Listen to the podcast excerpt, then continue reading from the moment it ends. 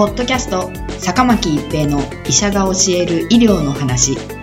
この番組は大学病院の内科医であり医学博士である坂巻が疾患や予防医療といった医療に関してお話しする番組です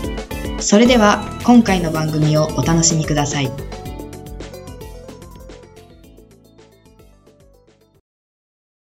皆さんこんにちは、坂巻一平です。ポッドキャスト、坂巻一平の医者が教える医療の話。今回は海外渡航と感染症予防です。海外渡航される方が多くなり、それに伴い日本にはほとんどない感染症にかかる方が多くなっています。海外渡航の際の感染症予防の一つがワクチンの予防接種です。行かれる地域によって違いますが、特に東南アジア、アフリカ、南米などに行かれる方は感染症予防のためワクチンの接種をした方が良い場合があります。A 型肝炎、B 型肝炎、破傷風、日本脳炎、狂犬病等のワクチンを必要に応じて接種する必要があります。海外渡航者の予防接種には主に2つの側面があり、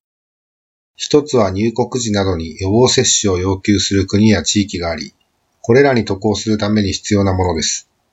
行き先の施設や学校に要求される場合もあります。もう一つは海外で感染症にかからないように、自分を自分自身で守るためのものです。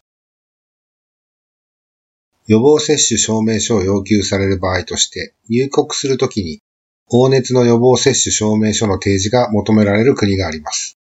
主にアフリカの熱帯地域や南米の熱帯地域の国々です。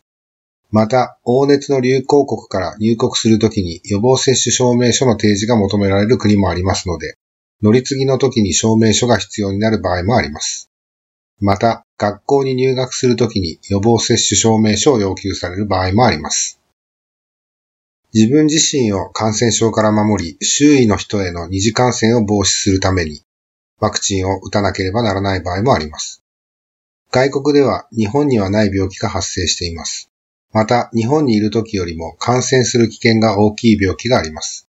予防接種を受けることで予防できる病気は限られていますが、予防接種を受けることで感染症にかかるリスクを下げることができます。必要な予防接種は渡航先、渡航期間、渡航形態、ご自身の年齢、健康状態、予防接種歴などによって異なります。事前に渡航先の感染症情報を収集するとともに、それぞれの予防接種について理解した上で、渡航者お一人お一人がどの予防接種を受けるかを決める必要があります。ワクチンにも一定の割合で副作用が現れる可能性があります。また、ワクチンだけでなく、マラリアのように予防内服が可能なものもあります。過媒介やダニ媒介の感染症の流行地に行く場合には、蚊対策、ダニ対策も感染症予防になります。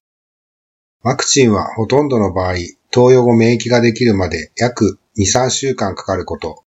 多いものでは3から4回接種しなければならないことを考えれば、渡航予定の2から3ヶ月前からワクチン接種を開始するのが望ましいと考えます。ポッドキャスト、坂巻一平の医者が教える医療の話。今回は海外渡航と感染症予防でした。ありがとうございました。ポッドキャスト坂巻一平の医者が教える医療の話今回の番組はいかがでしたか？次回の番組もお楽しみに。